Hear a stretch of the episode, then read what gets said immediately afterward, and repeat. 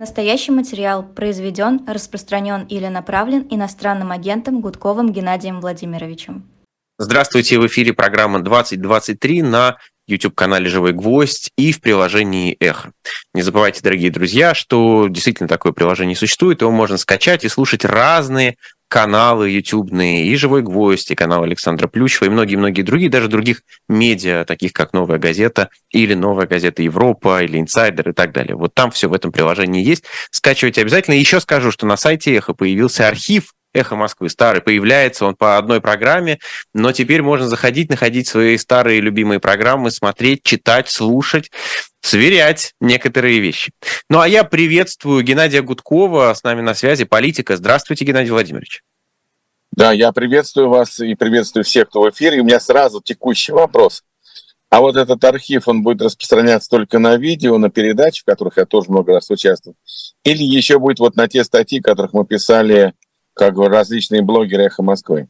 Все будет. А, сначала начинаем с программ, мы вывешиваем программы без видео, со звуком. А, но и блоги мы тоже тоже восстанавливаем потихоньку. Ой, супер, супер, отлично. Спасибо огромное нашим слушателям. Представьте себе. И мы можем трех... потом обратно писать тоже статьи. У уже сейчас. Это уже сейчас можно, конечно, да. Вот это а, отлично. Надо сказать, что больше 300 человек поучаствовали в этом процессе. Mm-hmm. Это, это, это очень приятно. Если вдруг у вас какие-то программы а, или тексты сохранились, не стесняйтесь. В телеграм-канале ХФМ есть адрес, куда можно присылать. Ну а я перехожу к первому вопросу. Геннадий Владимирович, вы, как человек, который э, безопасностью занимался и как парламентарий, как сотрудник органов безопасности, скажите, какое внимание уделяется слухам и разговорам? Я вас, конечно, спрашиваю в свете э, всяких вбросов, э, которые были этой ночью, про состояние здоровья Путина, давайте так скажем. Да, да, да. Все ждут. Кто-то, а, я сегодня с Киселевым разговаривал, с Евгением Киселевым. Э, он говорит, слушай, провел опрос на своем канале. Верите, не верите. 80 не верят, 20 верят. Но когда провел опрос, желаете вы, чтобы эта новость была правдой, больше 95% сказали «да». То есть надежда все-таки не оставляет людей. Ну, что я могу сказать? В Советском Союзе не было социологии, а заменяли э, слухи. И э, он назывался в КГБ, когда я работал, ну, я был молодым сотрудником, у нас это называлось собрать реоргаж. Ну, то есть реагирование, вот так это называлось там на жаргоне, нам давали какую-то команду, мы там звонили тем людям, которые, как бы, так сказать, были некими барометрами общественных настроений, они нам рассказывали, мы это записывали, несли к начальнику. Дальше было примерно так, если кому интересно. Начальник говорит, да, да, понятно, понятно. Слушай, ну здесь рисковато. Ты знаешь, что, ты как-то вот, ну можно как-то более обтекаем. Или давай мы этот отзыв уберем. Я говорю, ну, ну, ну они же говорят так, уже, ну, ну, слушай, ну сейчас вот сейчас в управлении, там сейчас начнут там придираться, почему у нас такие люди. Дай как-то немножко смягчим. Ну, у нас начальник хороший был, он, как бы, так сказать, не, не давил никогда вот так, чтобы э, я начальник, ты дурак, такого не было. Ну ладно, ну, давайте сделаем так вот. Чуть-чуть мягче, чуть-чуть отдаешь ему. Он собрал, ага, ребят, спасибо, все хорошо. Дальше разговор такой, он подает туда какие-то, так, ну, как бы, так сказать, корректные отзывы. Ему звонят, ты что, с ума сошел? У всех нормально, а у тебя там какой-нибудь коломни в твоей, у там, у вас там что, другой климат или что-то такое у вас там? Белины объелись. Что у тебя за отзывы такие? Он говорит, ну, как народ говорит, я и так там как немножко прочитал. Есть и хуже, я же весь мат убрал там, в междометии и прочее. Говорит, не-не-не-не-не-не, там, Иван Иванович, ты давай там это, с ребятами поработай, давай с этим поработай. Ты нам как-то, ну, чтобы, ты же понимаешь, мы же вверх даем, но мы же отчитываемся. Вот примерно такая была социология, которая, естественно, так сказать, занималась тоже обманом э, и ублажением ЦК, что они, дескать, поступают все правильно. Я помню, когда мы собирали э, ситуацию с Боингом, сбитым над э, Японским морем и другие. там, Боинг, да. Да, Чернобыльская станция и так далее. Все вот тогда вот это вот заменяло сбор слухов, которые производили КГБ. Ну, может, МВД тоже, я не знаю, давали им задания такие, нет, но мы это точно делали. Вот, а потом пошла социология. Слухи вообще, сказать, не допускать, чтобы они не были... Потому что слухов, когда слишком много, они становятся материальной силой, почти как по Марксу. Если они овладевают умами людей. А вот слухи о здоровье Путина, они уже точно владели умами людей. Я не знаю, э, почему это происходит. Я лично, на личном уровне очень хорошо отношусь к Валерию Дмитриевичу, мы с ним знакомы, с ним общались, чай, кофе пили, э, так сказать, и так далее и тому подобное. Но очень умный мужик, прекрасной речью, с э, глубокими, хорошими знаниями, понимающий все, так сказать, все нюансы и тонкости. Ну, почему, так сказать, он такую надежду нам все время дарил последние года три. Ну, может быть, он просто хотел, чтобы люди хоть как-нибудь там что-то, что-то какое-то положительное, какие-то новости, чтобы были. Но, к сожалению, Путин не умер. Уж извините, что я так за цинизм говорю, я понимаю, что никому нельзя смерти желать. Но, к сожалению, с учетом того, что он натворил, он не умер. А, есть ли да, двойники вот... или нет? Ну вот сегодня уже признали, что они есть, но они люди похожие издалека, которые используются для мероприятий по там, ну неважно, кого там в какую-то машину сажает. А, вот. Я, об этом я давно знал. Но это еще используется со времен царя Горох, когда люди похожие на царя, э, там на какой-то карете, чтобы если уж бросят бомбу, хрен знает какую карету, и где настоящий царь, где не настоящий. А, ну, опять я все время говорю, что история, она, конечно, описывает тенденции, она, конечно, э, дает нам уроки, но вся эта история состоялась из тех событий, которые когда-то были первый раз. Черт не знает, удалось, не удалось копировать Путина. У Ольны очень большая разница в его моделях поведения.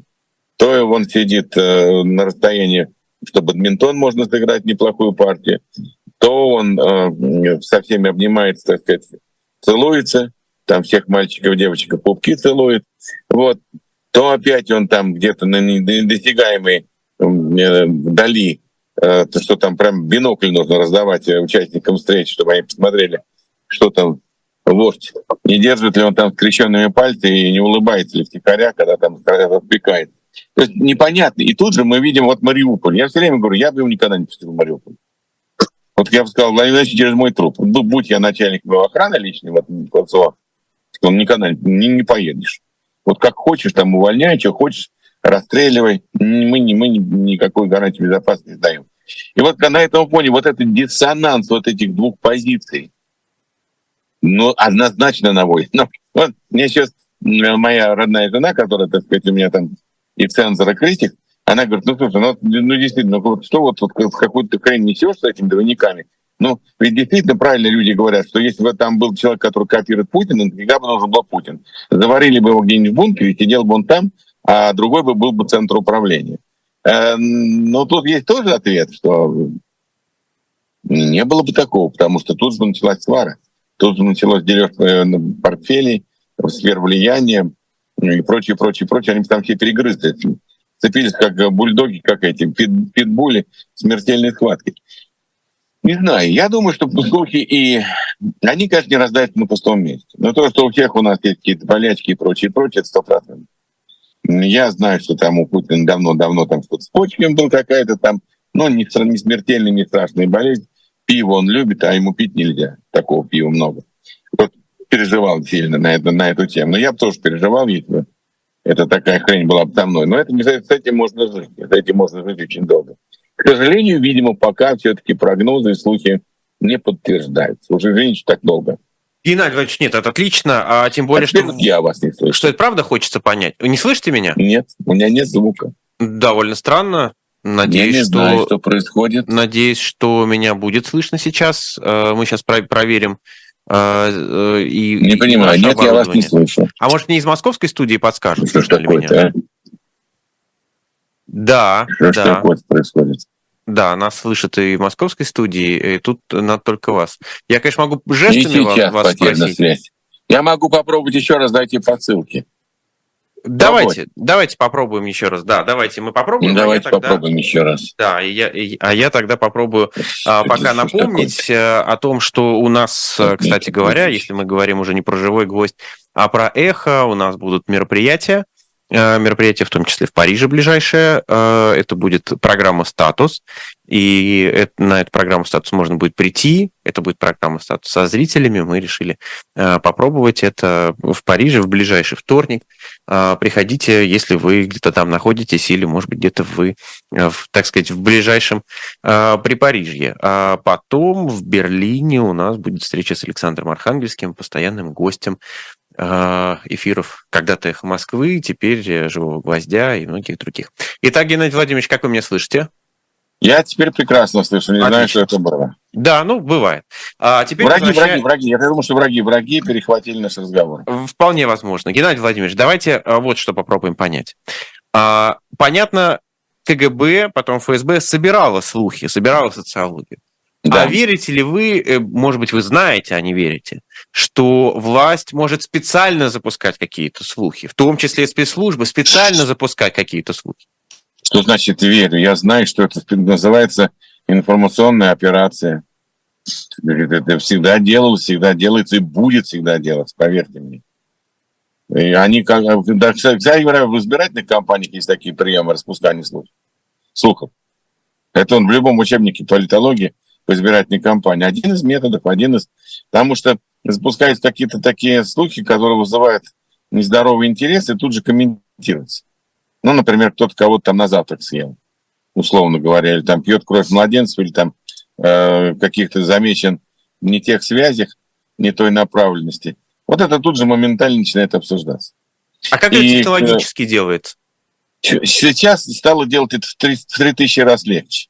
Соцсети боты, боты-фермы, огромное количество людей, которые могут там за небольшие денежки раздувать информационный очаг а, до какого-то там большого пламени. Или вообще без проблем. Огромное количество СМИ. Как раньше делали, допустим, вот эти информационные провокации? Нужно что-то там кого-то скомпрометировать или что-то такое, осветить процесс не так. Искали какую-нибудь сраную газетенку на Западе, какой-нибудь Италии, какую-нибудь полулевую там, она печатала статью, что вот то-то, то-то, то-то, то-то. Ага, в зарубежной информ... в прессе появилась информация, ее тут же бах на все заголовки газета «Правда», газета «Неправда», газета «Известия» и так далее и тому подобное помещается со ссылкой на зарубежные источники. И пошла-поехала. Телевидение освещает, радио освещает, э, эти самые политологи всякие набежали, всякие Соловьевы, Киселевы и им подобные тут же начинают отрабатывать. И вот такая хрень получается. Сейчас, сейчас еще проще. Вот, пожалуйста, что мы с вами сейчас обсуждаем? Смерть Путина. Тут, а где она появилась? В интернете. Сейчас это вообще... Кстати говоря, вот сейчас будет искусственный интеллект, там вообще не отличишь правду от вымысла. А, там же в чем смысл вот этого искусственного интеллекта? Он понимает нашу психологию так глубоко, что формулирует новости там или какую-то информационную фейковую повестку таким образом, что мы на нее обязательно реагируем, что мы не можем реагировать. Э, он, он, он же в этом отношении искусственного интеллекта умнее нашего интеллекта. Поэтому я думаю, что сейчас будет фейков, э, которые будут э, раздуваться по разному поводу, будет немерено. Вообще непонятно будет информационное пространство. С одной стороны, люди получили свободу высказывания, а с другой случае, в другом смысле, с другой стороны, они получили абсолютную какофонию э, информационных потоков, где разобраться будет крайне сложно. Иван Владимирович, есть ли у вас ощущение, что вот то, что сделал этот телеграм-канал генерал СВР и профессор Соловей, это информационная спецоперация? Смотря чья. Вариант первый. Каким-то образом, с какими-то кругами наш товарищ и друг Владимир, Валерий э, Соловей... Валерий Валерий Дмитриевич Соловей, ну да, Дмитрий, да, Валерий Соловей проводит какую-то спецоперацию. Преследует какие-то одному ему там вместе с генералом СВР, так называемым, ведомые цели. Может такое быть? Может. Может. Вопрос второй э, вариант, может быть, он менее, так сказать, реалистичный, но тем не менее, э, есть такой прием использовать в темную. Когда вы думаете, что вы работаете там на кого-то, а или там вы ни, ни на кого не работаете, а на самом деле вас по полной программе используют. Называется использовать темно, когда люди не знают, что их используют. Ну, например, вам сливает информация, э, которую вы тут же идете, выкладываете, так сказать, в паблику. И э, это дело обставляет так, что вы верите этому источнику, считаете, что он у вас единственный обладающий правом на истину и так далее и тому подобное. Вбрасываются документы, вбрасываются фальшаки, вбрасываются, так сказать, какие-то слухи, вбрасываются какие-то там, я не знаю, фото, видео, что угодно. И это тоже, может быть, Валерий Дмитриевич использует. Может, они разыграли его. А может, они там какую-то информацию, мол, фейковую втюхивали. Не знаю, для какой цели. Ну, то есть, гипотетически это может быть как бы не, несколько вариантов а, вот этой вот специальной информационной операции. СИО. СИО, да? Или как там сейчас, ИПСО. Но, но на самом деле специальная информационная операция или комбинация. СИП, СИП. Специальная информационная... Э, нет, да, СИК комбинация или что-то подобное. Надо посмотреть, надо придумать какое-нибудь сокращение хорошее. Какие последствия у таких вещей? Может ли это быть выгодно власти? Разные. Запускать от такие начала вещи? войны, сме, от начала войны смена правительства до э, всеобщего, э, всеобщей комедии смеха. Все зависит от того, какие цели ставятся. Ну, у этой операции непонятной цели. У этой операции непонятной цели. Породить сомнение, породить раскол, породить колебания. Или наоборот. Э, ну, многие обвиняют Валерия Дмитриевича, что я не верю, что он там решил успокоить людей, чтобы они на митинги не выходили. Так они и так не выходят. Потому что выходить уже невозможно никуда, кроме вышел, сразу в тюрьму иди. Вот, поэтому что-то мне не очень верится, что и в этом есть смысл этой специ... Э, специальной информационной э, комбинации. Не знаю, я, я, вот я затрудняюсь. Еще раз говорю, что я лично очень хорошо отношусь к Валерию Дмитриевичу э, с глубоким уважением. И у нас разговор не только касается его этих тем, мы там намного, многие вещи с ним обсуждали и обсуждаем, и какие-то у нас контакты есть продолжающиеся. Ну вот, то есть у меня полное понимание, что он наш союзник. У меня складывается абсолютно точное впечатление, что э, Соловей наш союзник, противник режима, противник войны. Правильно, неправильно, я не знаю. Это же не, не первый год такое у меня впечатление складывается. Иван Владимирович, давайте э, еще э, о событиях, которые вокруг, в том числе вчерашнего вечера и вчерашней ночи. Много говорили о Григории Явлинском и о его встрече с э, Владимиром Путиным. Многие набросились на Явлинского за эту встречу. А вы как ее восприняли? Ну, естественно, не, я хорошо отношусь к Явлинскому, мы с ним лично знакомы. Э, мы бывали с ним вместе у Путина э, один раз. Я еще тогда пришел и вот своим всем рассказывал, как мне понравилось, как вел себя Явлинский с достоинством, как он четко формулировал, как он хорошо говорил ну и так далее. То есть выглядит очень солидно. Но вот этот случай мне совершенно не понравился. Но в этом качестве общаться с главой государства о прекращении войны, ну, да как тогда нужно было прекращать войну, когда Гитлер там оккупировал половину Европы. Закрепиться на этих границах, и тоже могли погибнуть люди тоже ведь э, нужно было тогда вести переговоры. Вот эта вот позиция, вот, она вот такая же, мне кажется, она очень негативная у того же словацкого премьера. Но если такой миротворец, ну езжай, вон войны идут десятилетиями, там миллион людей гибнут. Езжай в Афган, да там разрули процесс. Десять лет тебе надо вести, ну веди только там эти переговоры. Если сейчас идет э, поражение российской армии, укрепление Украины, э, ее готовность ее и возможность освободить свои территории. Ведь Путин же не хочет, чтобы выводить войска из Украины, не хочет. Значит, каким способом освобождать территории? Силовым.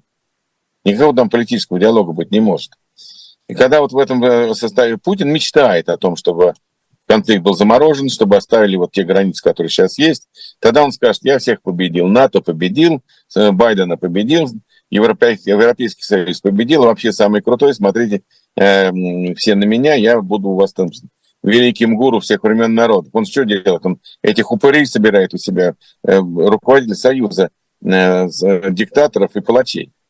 Вот кто к нему опять приехал? Вчера, я не знаю, мне вчера сказали, что Москва вся была перекрыта, с почетом принимали э, делегацию Хамаса, этих террористов отморозков.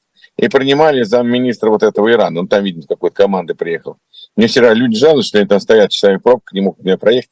Полиция все к чертовой матери перегрела. Кто приехал к Путину? Сначала к нему приезжают людоеды, вот эти вот людоедские режимы, ну, в худшем смысле этого слова, они уничтожают людей, войны ведут из Африки, которые там путем военных переворотов власти удерживаются. Потом к нему, при... до этого, а, да, потом к нему, э, потом он проводит саммит э, в, в Азии, и там собираются только одни э, те, кто власть либо удерживают, либо узурпируют, либо, так сказать, там, э, то есть главы тирании приехали, главы тирании. Они там разные по степени жесткости от тирании. Теперь к нему вообще террористы стали. Ну, ну вообще, да, давай уж тогда, что там, понятно, что ты сам террорист, собери тогда форум террора. Хоть будем знать, куда что направлять, какую-нибудь там ракету. Вот, может, поможет.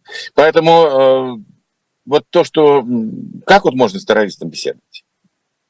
Вот я хорошо отношусь к Григорию Алексеевичу. Он, конечно, умный человек. Наверное, он, ну, не знаю. Но как можно беседовать с человеком, находящимся в розыске Международного суда, с человеком, исповедующим террор, человеком, который дружит, э, общается, поддерживает страшнейшие, жуткие э, вот эти террористические акты и жуткие режимы. Как вот можно с ним о чем-то разговаривать? На мой взгляд, время разговоров, оно исчерпано. И давно уже. Ну, это мое мнение. Ну, тут ведь даже вопрос не того, э, исчерпано или не исчерпано время разговоров, а насколько, на ваш взгляд, у Путина получилось собрать такой профсоюз диктаторов и стать, если не руководителем, то, по крайней мере, не знаю, казначеем этого профсоюза? Не-не, он не, он не казначей, он лидер. Он лидер. Иран к нему, Хамас к нему, Северная Корея, пусть там она немножко повертела, так сказать, мордой, но все равно к нему. Ну, какая-нибудь Венесуэла к нему. Вот эти э, Среднеазиатские республики к нему, африканцы к нему. Я тут в Париже встречался с представителями африканских демократических сил, по аналогии с российскими. Они говорят, вы не понимаете, что делает Путин в Африке. Мы-то вас знаем, а вы нас нет. Вы не понимаете, что происходит? Вы не понимаете, что у нас общий враг? Вы не понимаете, что Путин, так сказать, уничтожает э, любые ростки африканской демократии? У нас страны уже называют страны вагнерского режима. Что вы хотите? Поэтому Путин, конечно, лидер вот этого, э, э, лидер изгоев мировых, безусловно. Он их сплачивает, он их подпитывает он их, э, как бы так сказать, э, ну, вдохновляет на все это, потому что у него огромные деньги, огромный ядерный потенциал. Ни у кого такого ядерного потенциала нет среди вот этих э, тиранов. Все тирании, они сейчас к Путину липнут, как э, к наиболее сильному. Поэтому это очень опасное явление в мире, очень опасное. Я, кстати говоря, много раз в своих эфирах предупреждал, что что-то будет. Что вот э, промедление в войне, нерешительность Запада, непонимание, что это война не между Украиной, не между, не между Украиной и Россией, а между добром и злом, вот непонимание этого приведет к каким-то эксцессам, когда все вот эти вот упыри, они вдруг почувствуют силу, они почувствуют возможность диктовать миру свои условия. И они чувствуют, они почувствуют. Вот вам, пожалуйста, Хамас. Вот вам, пожалуйста, зашевелившийся Хезбалла. Вот вам, пожалуйста, э, Эрдоган не успел там снова переучредить себя, так сказать, переизбраться на очень сомнительных выборах, мягко выражаясь, мало демократических. Тут же говорят, не, все, все, поддержим. Израиль не прав, вот мы тут будем помогать всем нашим братьям-мусульманам. Это о чем? Посмотрите, вот кто, вот сейчас мир разделился на две части. Есть страны, и, которые поддерживают прогресс, демократию, права, свободы человека, и есть вот совершенно точно, вот, вот Хамас, вот этот, э, и Украина, они вообще, э, как бы так сказать, обели, сделали мир черно-белым. Потому что вот здесь вот белое, а здесь вот черное. До этого там были оттенки, там серые, не серые, там 50 оттенков серого или больше. Вот, а сейчас черно-белое. Все. Мир стал черно-белым. Ты либо за зло, либо за добро. Ни хрена нет никакой третьей позиции. И когда там вот этот э, словацкий премьер э, пытается что-то там из себя умного состроить, так сказать, это очень плохо смотрится. Он точно на стороне зла. Так же, как и продажный этот Виктор Орбан, который является, так сказать, ну, я все время говорю, что в семье не без Орбана. Это европейская, так сказать, поговорка. Потому что я, я бы выгнал бы из Европейского Союза, будь я там на месте Борели бы там. Если бы все так было просто. Э, уж ну, а, ну, не, хорошо, вы ли, не вы ли наверняка замечали и на улицах Парижа, и на улицах Берлина палестинские флаги в эти дни? Э, флаги в том числе Аль-Каиды, э, да. поддержку Хамас. Это, да. не, это происходит в европейских странах в большом да. количестве. А что это вас удивляет? Меня это, к сожалению, не а удивляет. А мир разделился на две части. Вот есть западные да? страны, которые понимают, а есть вот такие там демократии. А внутри западных стран огромный лагерь тех, кто поддерживает автократию. Да, конечно, допустили, довели. Потому что когда шла разнузданная пропаганда ненависти э, к демократии, ко всем странам, которые ее строят, она, эта ненависть выражалась в различных доктринах. Доктрина радикального ислама, доктрина духовных скреп, доктрина Чуче, доктрина еще хрен знает чего, что невозможно придумать и выговорить без стакана. Вот. Но все, э, все, мир молчал. Мир молчал, мир не принимал действия. Давайте уж по-честному, до конца. Замечательные Соединенные Штаты, которые являются флагманом борьбы с террором, и с диктатуром и так далее. А вы не помните слова, ну, я-то точно их помню, которые были сказаны, да, этот мерз... там засранец, но это наш засранец. И когда поддерживается... Сукин сын, по-моему, был все-таки. Ну, или сукин сын, ну, да. суть не меняет, там на английском было сказано. Но, может быть, да, son of bitch. Наш Саша. Э, вот, э, короче говоря, ведь тогда Соединенные Штаты Америки поддерживали самые реакционные режимы. И не только поддерживали, а помогали создать специальные подразделения, разведки, контрразведки, какие-то да, еще прочее. Ну вот было же это. Это же не могло пройти бесследно. Кто, э, кто поднял э, вой, хай, кто поднял какую-нибудь кампанию э, против, допустим, государственного образования ряда арабских стран, которые, с которых с детского садика натравливали детишек на своих соседей, обвиняя во всех бедах, которые есть в их семьях, именно соседей, соседнюю страну, демократическую, кстати говоря. Почему молчали? Почему не потребовали? Какого хрена помогают э, странам, странам и режимам, которые этим занимаются? Какого хрена сейчас там поддерживают программы европейские в Венгрии и Словакии, если они против Европы, за диктатуру и против демократии. Потому По что, Геннадий дела, Владимирович, все население не должно отвечать за тех э, авторитарных лидеров, которые делают выбор. Люди в Подождите, Газе я не, говорю не виноваты в том, что Хамас нападает на Израиль. Они не, не, все, не все виноваты, что Хамас нападает на Израиль. Тут я с вами согласен. Огульно нельзя никого обвинять. Тут мы с вами абсолютно на одной позиции. Но с другой стороны, когда мы видим, что государственная система массово производит ненависть, массово производит террор, который потом идет на экспорт, мы молчим. Ну, какого хрена, я извиняюсь за выражение, э, на телевидении э, арабских ряда стран рассказывают про евреев детям в детских передачах, как там еврейка отравил какого-то там э, пророка Мухаммеда или пытался отравить там и отравленным барашком, но барашек ожив, сказал, не ешь меня.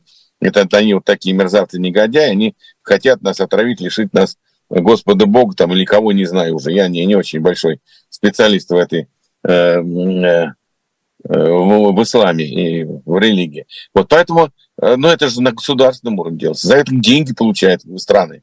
Правительство получает. Если вы, ребята, деньги платите, вы скажете, так, мы вам даем деньги на эти программы. Так, но условия такие. Если вы еще раз, у вас там какой-то мужик с белой бородой, Хатабыч хренов появится, будет детишек настраивать на вражду и на ненависть, мы вам все отключим. Помните, как в этой... Ну, это да, вот, есть борьба с Отключим газ, слова. да. Если не будут, а если не будут брать билеты, да, отключим газ. Но вот это есть борьба с свободой слова. Тот, кто, нет, это не борьба, деньги, не, не должен иметь права диктовать редакционную нет, нет, политику. Нет. Вы меня не провоцируете. А, свобода слова заканчивается там, где начинается э, угроза безопасности жизни и здоровья людей, их человеческому достоинству и так далее. Это я вам там по памяти цитирую отдельные строчки Декларации прав человека, которая была принята в 1948 году всеми государствами мира. Свобода, не, э, свобода слова она не может быть э, абсолютно, она не является э, безграничной. Она ограничивается определенными рамками, и эти рамки очень четко прописаны. Когда это подрывает нормальные отношения между народами, когда это приводит к войнам, когда это приводит к катаклизму, к убийствам, к расовой, так сказать, там, социальной и прочей классовой ненависти, переходящей в войну, вот там свобода слова заканчивается. Нет абсолютной свободы слова. Нет абсолютной свободы ни в чем, ее не может быть. Всегда есть какие-то рамки. Свобода э, моих, э, э, скажем там, моя свобода заканчивается там, когда она начинает уже мешать жизни других людей. Вот там она заканчивается. Это нормально.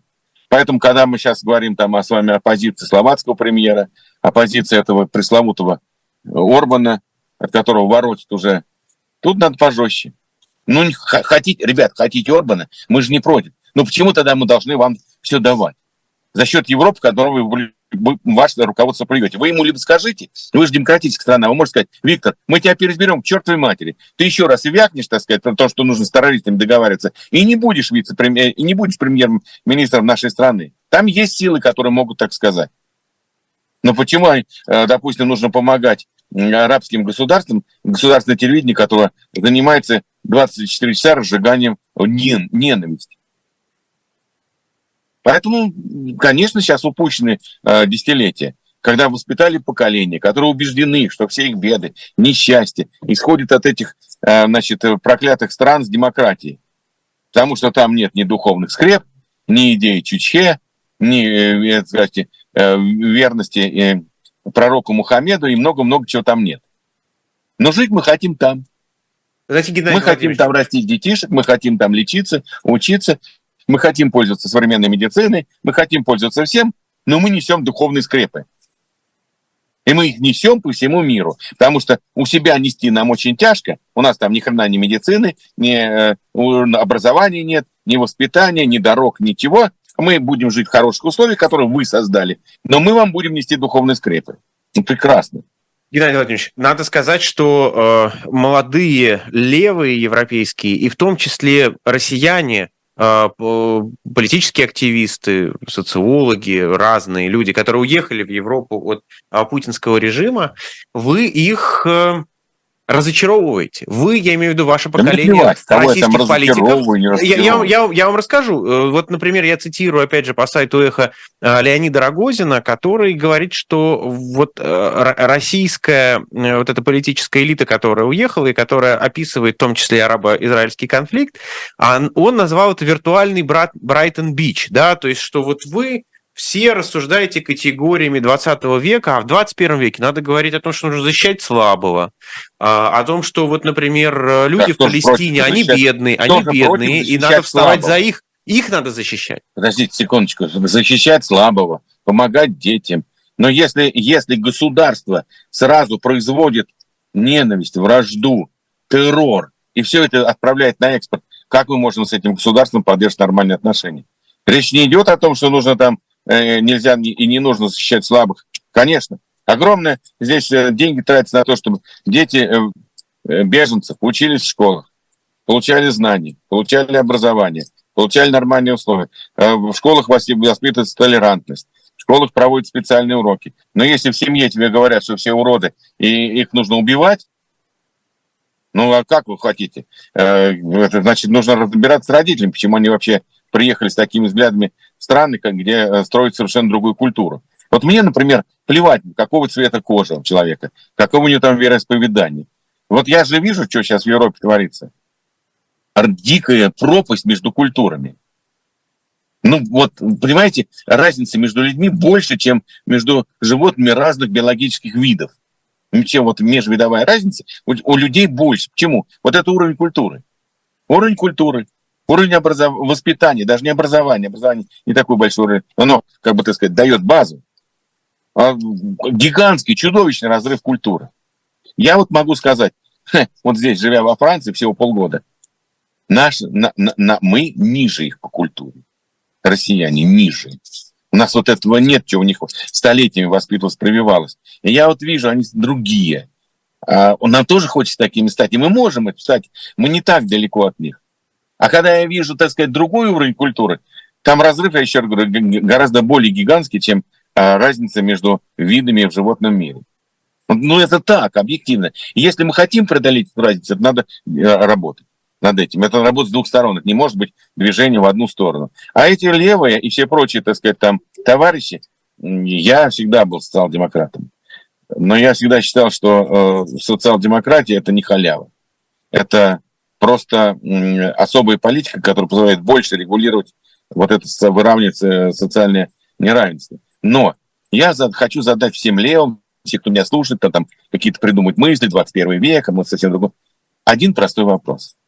Вот толпа. Женщины, дети, старики и так далее. Внутри толпы террористы. Они стреляют по вам, по вашим детям, по вашим внукам, по вашим родителям, женам и так далее. Что делать? Пусть они мне ответят на этот вопрос. Напишут в комментарии, в личку там напишут, куда-то еще. Что делать? Кто будет виноват в том, что будет ответный удар и погибнут мирные люди? Те, кто наносит ответный удар, или те, кто стреляет из-за спин детей э, и женщин по э, совершенно невидным людям, по, по толпе, по, по уличной толпе? Кто виноват? Почему Израилю сейчас пытается э, приписать ответственность за гибель мирных людей? Они напали на Газу. Или вот эти мерзавцы, так сказать, отморозки, которых там э, в детском саду сразу уже воспитали, как э, ненавидеть всех людей.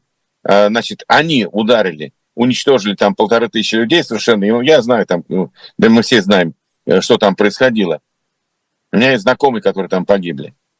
Вот скажите мне, пожалуйста, что на, на чьей совести жизни мирного населения? На совести израильских военных, израильских спецслужб? Или на совести этих отморозков, которые э, разместили свои базы, э, склады с оружием в жилых домах, разместили на, на крышах пусковые установки ракет, которые они сделали из труб, им водопровод проводили. Им поставляли водопровод, они его выкапывали, при, при, приляпывали туда э, самые стабилизаторы, набивали взрывчатки, пускали эти ракеты э, по, по Израилю, причем эти ракеты абсолютно террористические, они не могут попадать в цель, они просто бьют по площадям. И кто погиб? Там, не, э, э, причем им же все равно кто погиб. Даже э, в Израиле, если вы были, я думаю, что вы были. Я не был никогда. Там, а я был. Я тоже долго-долгое время как-то вот не попадал в Израиль. Когда попал, мне как получилось несколько раз. И там по, по медицинской один раз я был. И я посмотрел, хочу сказать, что у нас демократическая страна, там э, создаются совершенно... Они, они, они строят что-то похожее близко к Америке. Это демократическая страна с высоким уровнем жизни, с шикарной медициной, с огромным научно-технологическим, техническим, э, как бы так сказать, бэкграундом. Они экспортируют технологии в Соединенные Штаты Америки, они экспортируют научные открытия в Соединенные Штаты Америки. Они производят 9 миллионов человек, там 300 а, ну, когда я был последний раз, 320 миллиардов ВВП. Я, я не знаю, там сколько нужно собрать арабских стран, чтобы они произвели 320 миллиардов ВВП. То есть э, это высокоразвитая страна. И там арабы живут. Там, я не знаю, там пятая часть живут из России, там из, или из Советского Союза русскоговорящие. Идешь, там дворники между собой на русском там переговариваются, или не дворники, или в магазине что-то. Или э, там арабов очень много. Так э, хорошо, арабы, которые живут в Израиле, им гораздо больше повезло, чем тем арабам, которые не живут в Израиле, а живут в какой-нибудь там секторе газа или где-нибудь еще, так сказать, выживают. И э, вот эти ракеты летят, они убивают и евреев, и арабов, и русских, кого там только не убивают по площадям. Я понимаю, что это эмоции. Я понимаю, что... Но с другой стороны, когда тебя стреляют с толпы, изнутри толпы, где женщины и дети, все равно приходится какие-то действия производить все равно кто-то может пострадать. И это надо понимать ответственность террористов. Да, я скажу, что... я, вот я сейчас что скажу, вот да. важное, что у нас сейчас в мире наблюдается коллективный, коллективный стокгольский синдром. Мы пытаемся понять террористов. А террористы – это преступники, надо уничтожать. Мы пытаемся их оправдать. Вот коллективный стокгольский синдром. Вот сейчас эта болезнь стокгольского синдрома распространилась на огромное количество стран, континентов, людей э, и так далее и тому подобное. Вот, вот мой диагноз. Вот Али Раби э, сообщает, что Израиль предлагал Хамас прекращение огня в обмен на освобождение всех заложников и выдачу тел погибших израильтян. Э, движение отказалось от mm? этого предложения. Варвары, орки, отморозки.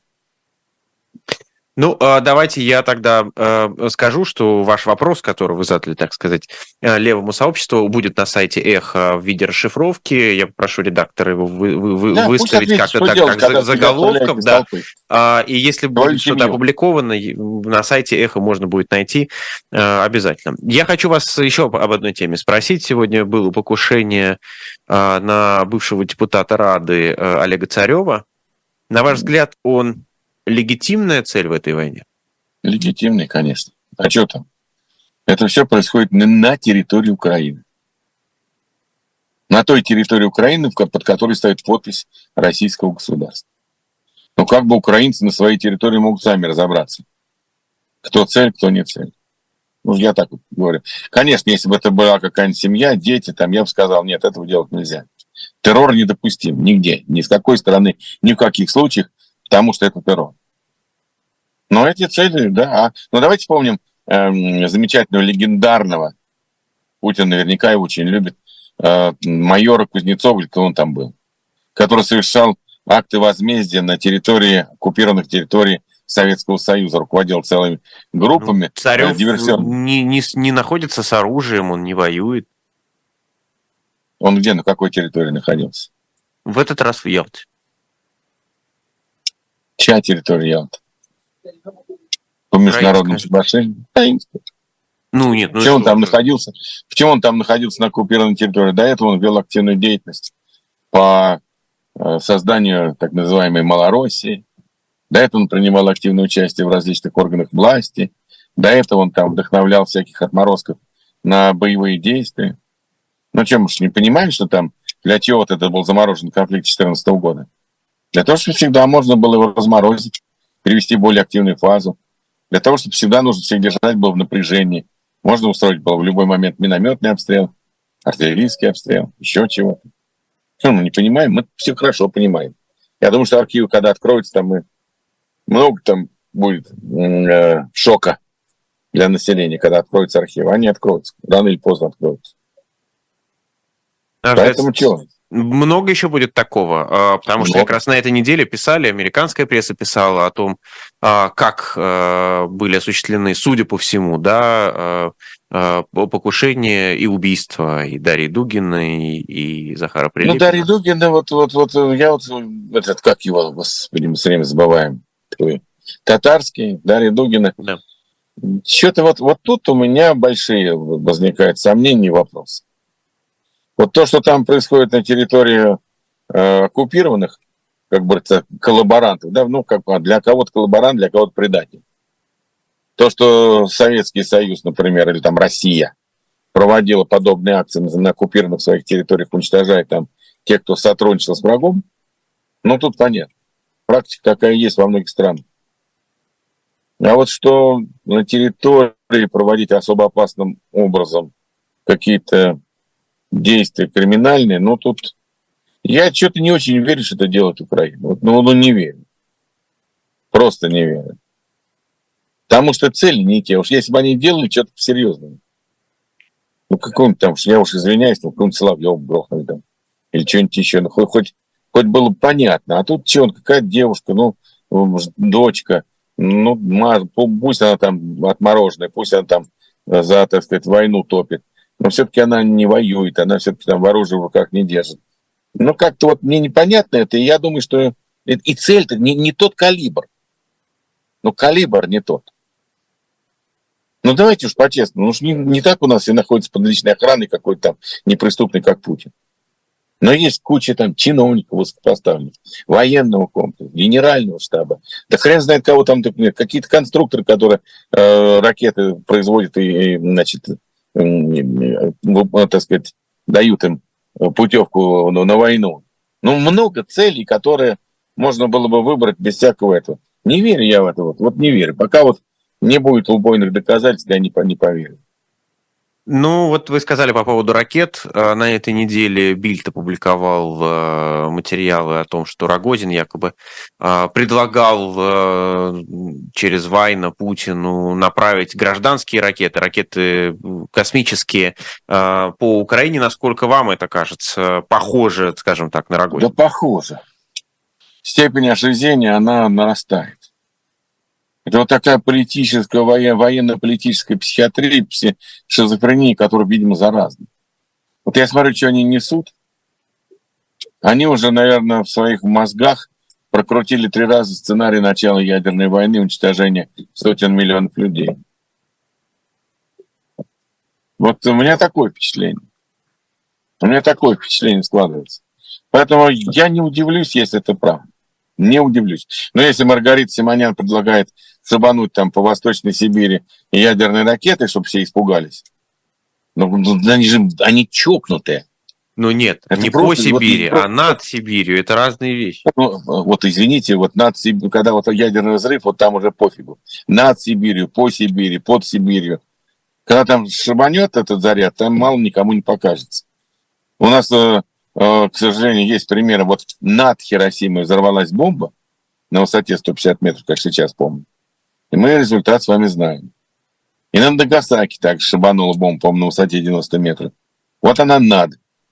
А эффект мы с вами знаем.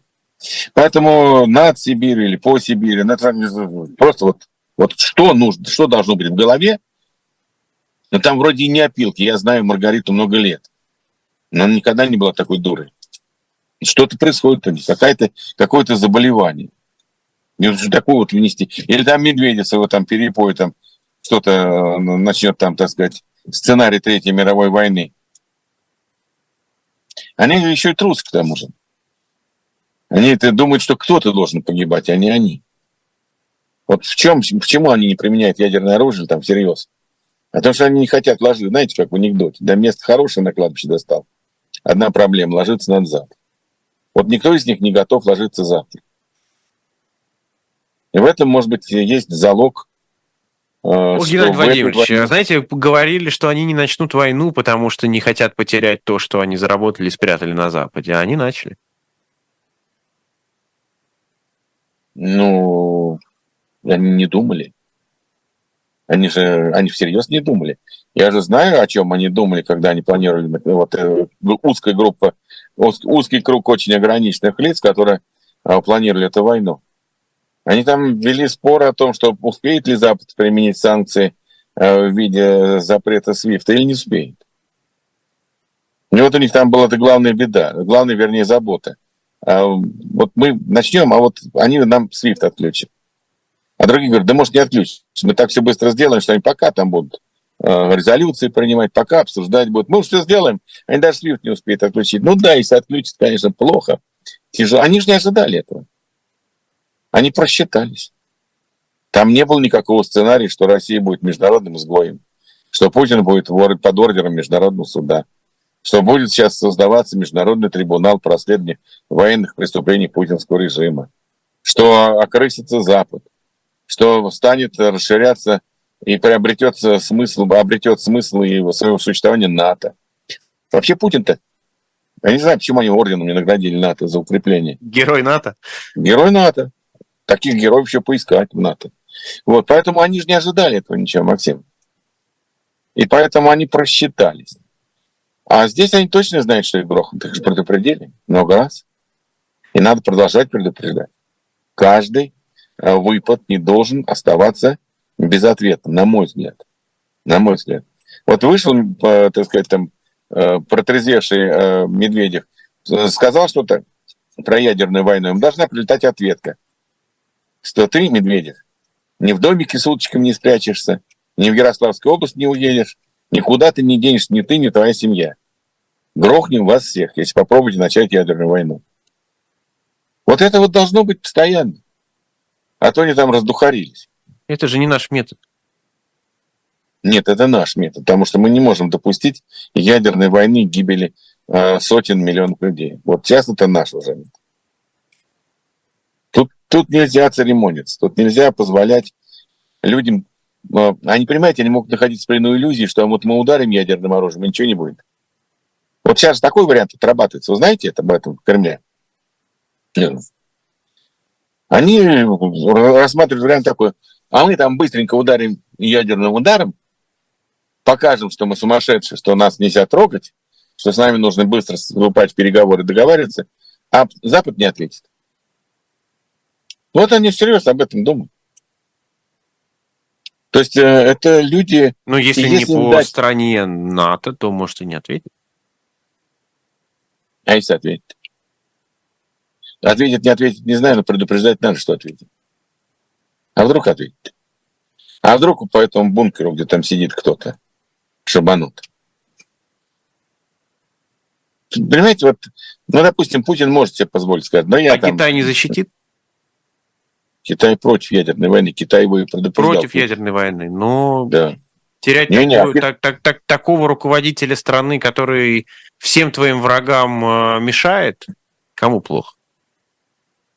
Ну, все, все вопросы, понимаете, э, змеиный яд тоже полезен в малых дозах, а в большой дозе убивает. Вопрос дозы. Э, поэтому и по Путину так. Ведь Китай же предупредил Путина э, своей передовой газетой о том, что у американцев уже есть заряды, которые способны пробить дырку в земле до двух километров. Ну, Китай это сделал первым. Китай не хочет ядерной войны. Ну да, конечно, пусть он там гадит, нашим врагам считает Китай, думая о Владимире Путине, но не в такой степени, что мы потом ввязались в ядерную войну. Нам это не нужно. И Китай его предупреждает об этом.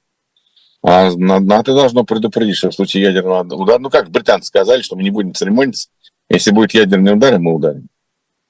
Пока там будет в Америке решать, мы это сделаем первым. Опираясь на мощь наших союзников. Ну, замечательная формулировка. Поэтому нет, нет, тут э, надо очень жестко. Последний вопрос, Геннадий Владимирович. Да, осталось буквально 4 минуты. Угу. Мы с вами начинали с слухов, э, которые запустили, да, э, в том числе Что неужели, подтверди... неужели подтвердилось? Да хуже, вы знаете, э, начали писать по этому поводу западные СМИ и стали ставить такой вопрос. Ну, допустим, когда-то это произойдет. А дальше-то что? Что это меняет?